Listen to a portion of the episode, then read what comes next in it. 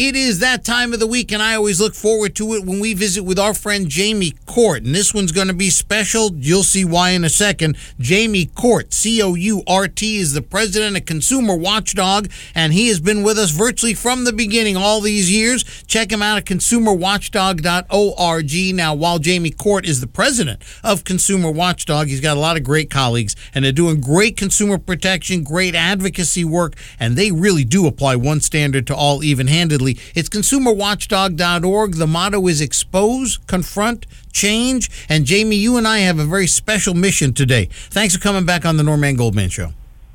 Oh, always pleasure to be here, Nor.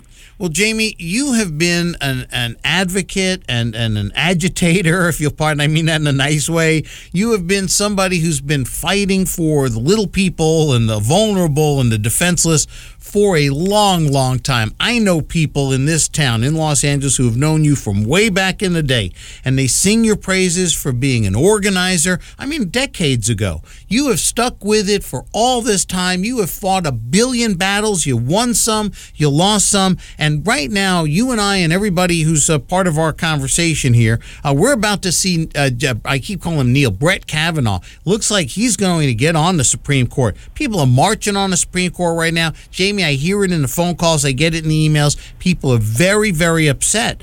And what I'm trying to do is to give us a sense of perspective. And me telling people, look, I told you this is what was going to happen in November 2016. That's not getting us very far.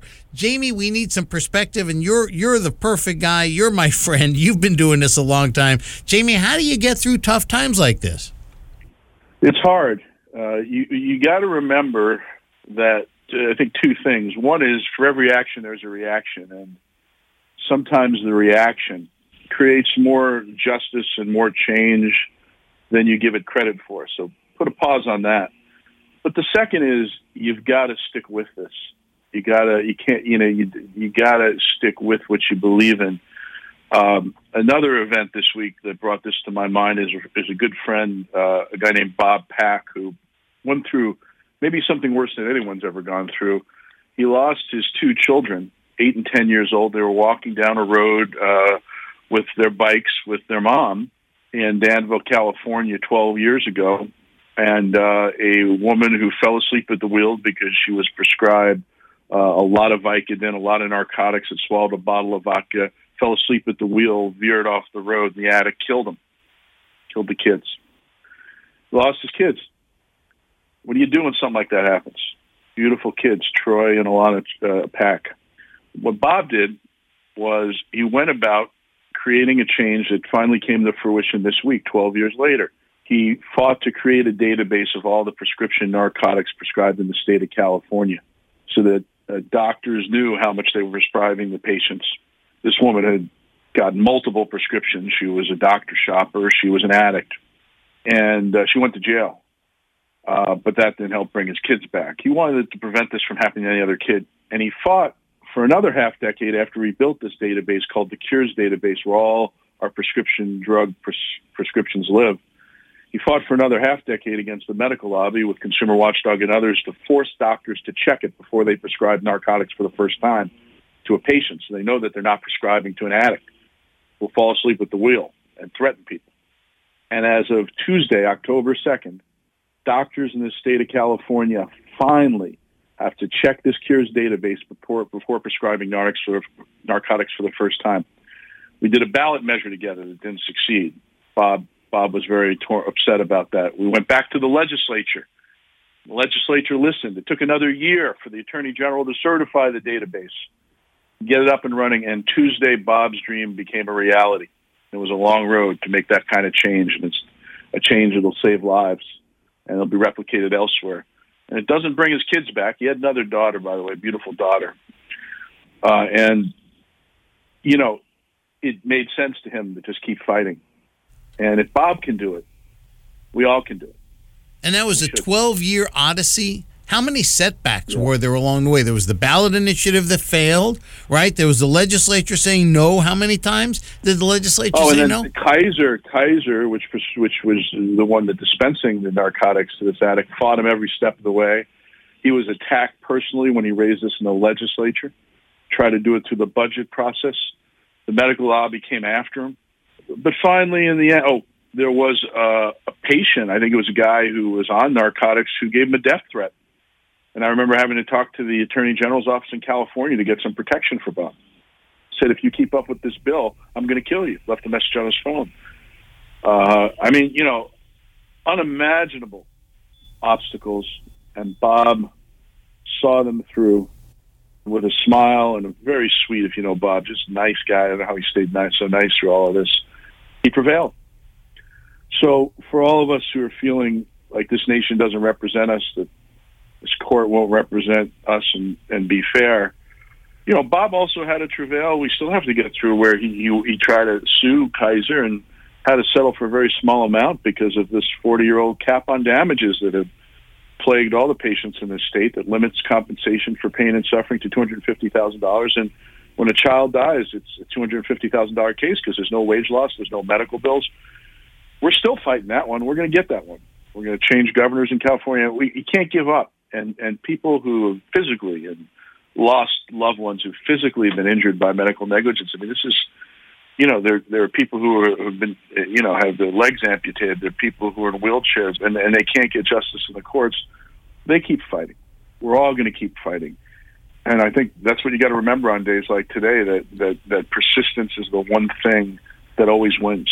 Keep going. We're talking to our friend Jamie Court. He is the president of Consumer Watchdog. You can check him at consumerwatchdog.org. Look at all the great work that they're doing at consumerwatchdog.org with Jamie Court and all of his great colleagues. And Jamie, this reminds me of the civil rights movement back in the 50s. I was just a little boy at the time uh, watching the black and white TV with the German Shepherds and the water hoses. I mean, it wasn't black and white old video footage for me then. I was a little kid and that was live TV. And I was like, wow, what the heck is going going on around here? And so, of course, as I got older and realized what that really was all about, uh, you know, to, to see the struggle of African Americans, see the struggle of women, you know, people who've been marginalized in this system, to see them lose struggle after struggle along the way to victory and and stay tough.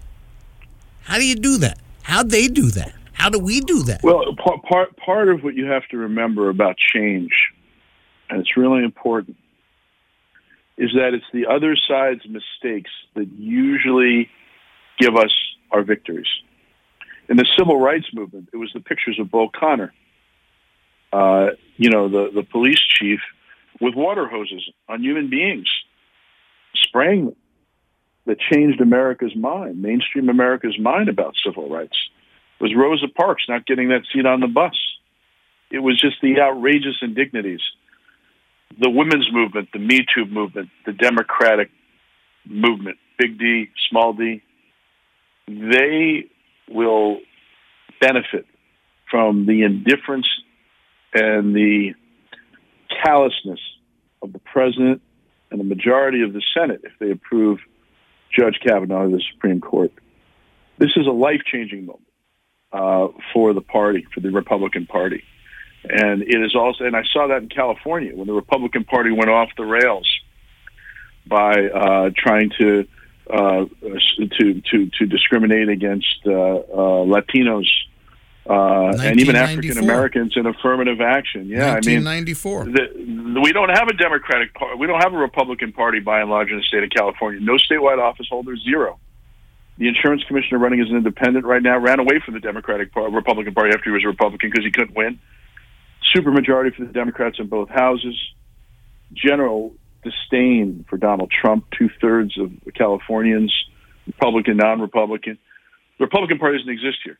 It doesn't exist here because it went and tried to stereotype and scapegoat and go way too far. I had a series of governors who did that, from Pete Wilson, uh, Prop 187, uh, and, and, and everyone after George Deukmejian, even Arnold went too far to the right and had to be pulled back. So Republicans don't exist in the state of California, and while the Electoral College and, and, and, and proportional representation gives them a place clearly in Washington, I think the next generation will have no respect for them. I hope you're right. They've earned no respect. Look what they've done. In fact, U.S. Senator Chris Murphy of Connecticut today on Twitter said that Mitch McConnell has spent the last two years breaking the Senate, and he's gone and he's broken it. And that was, I'm paraphrasing, but that's the message of a United States Senator. When the United States Senate is busted, Jamie, we got hard times here. Jamie, I appreciate you giving us a pep talk. I sure needed one myself. So thank you so very much. I've got to leave it there. Time is always against us, but Jamie Court is the president of Consumer Watchdog, and he's awesome. Check him out at consumerwatchdog.org. Look at all the great work they're doing there. Jamie, thanks so much for helping. We really need it where justice is served. Jamie, we'll talk to you again next week. Thank you, Norm.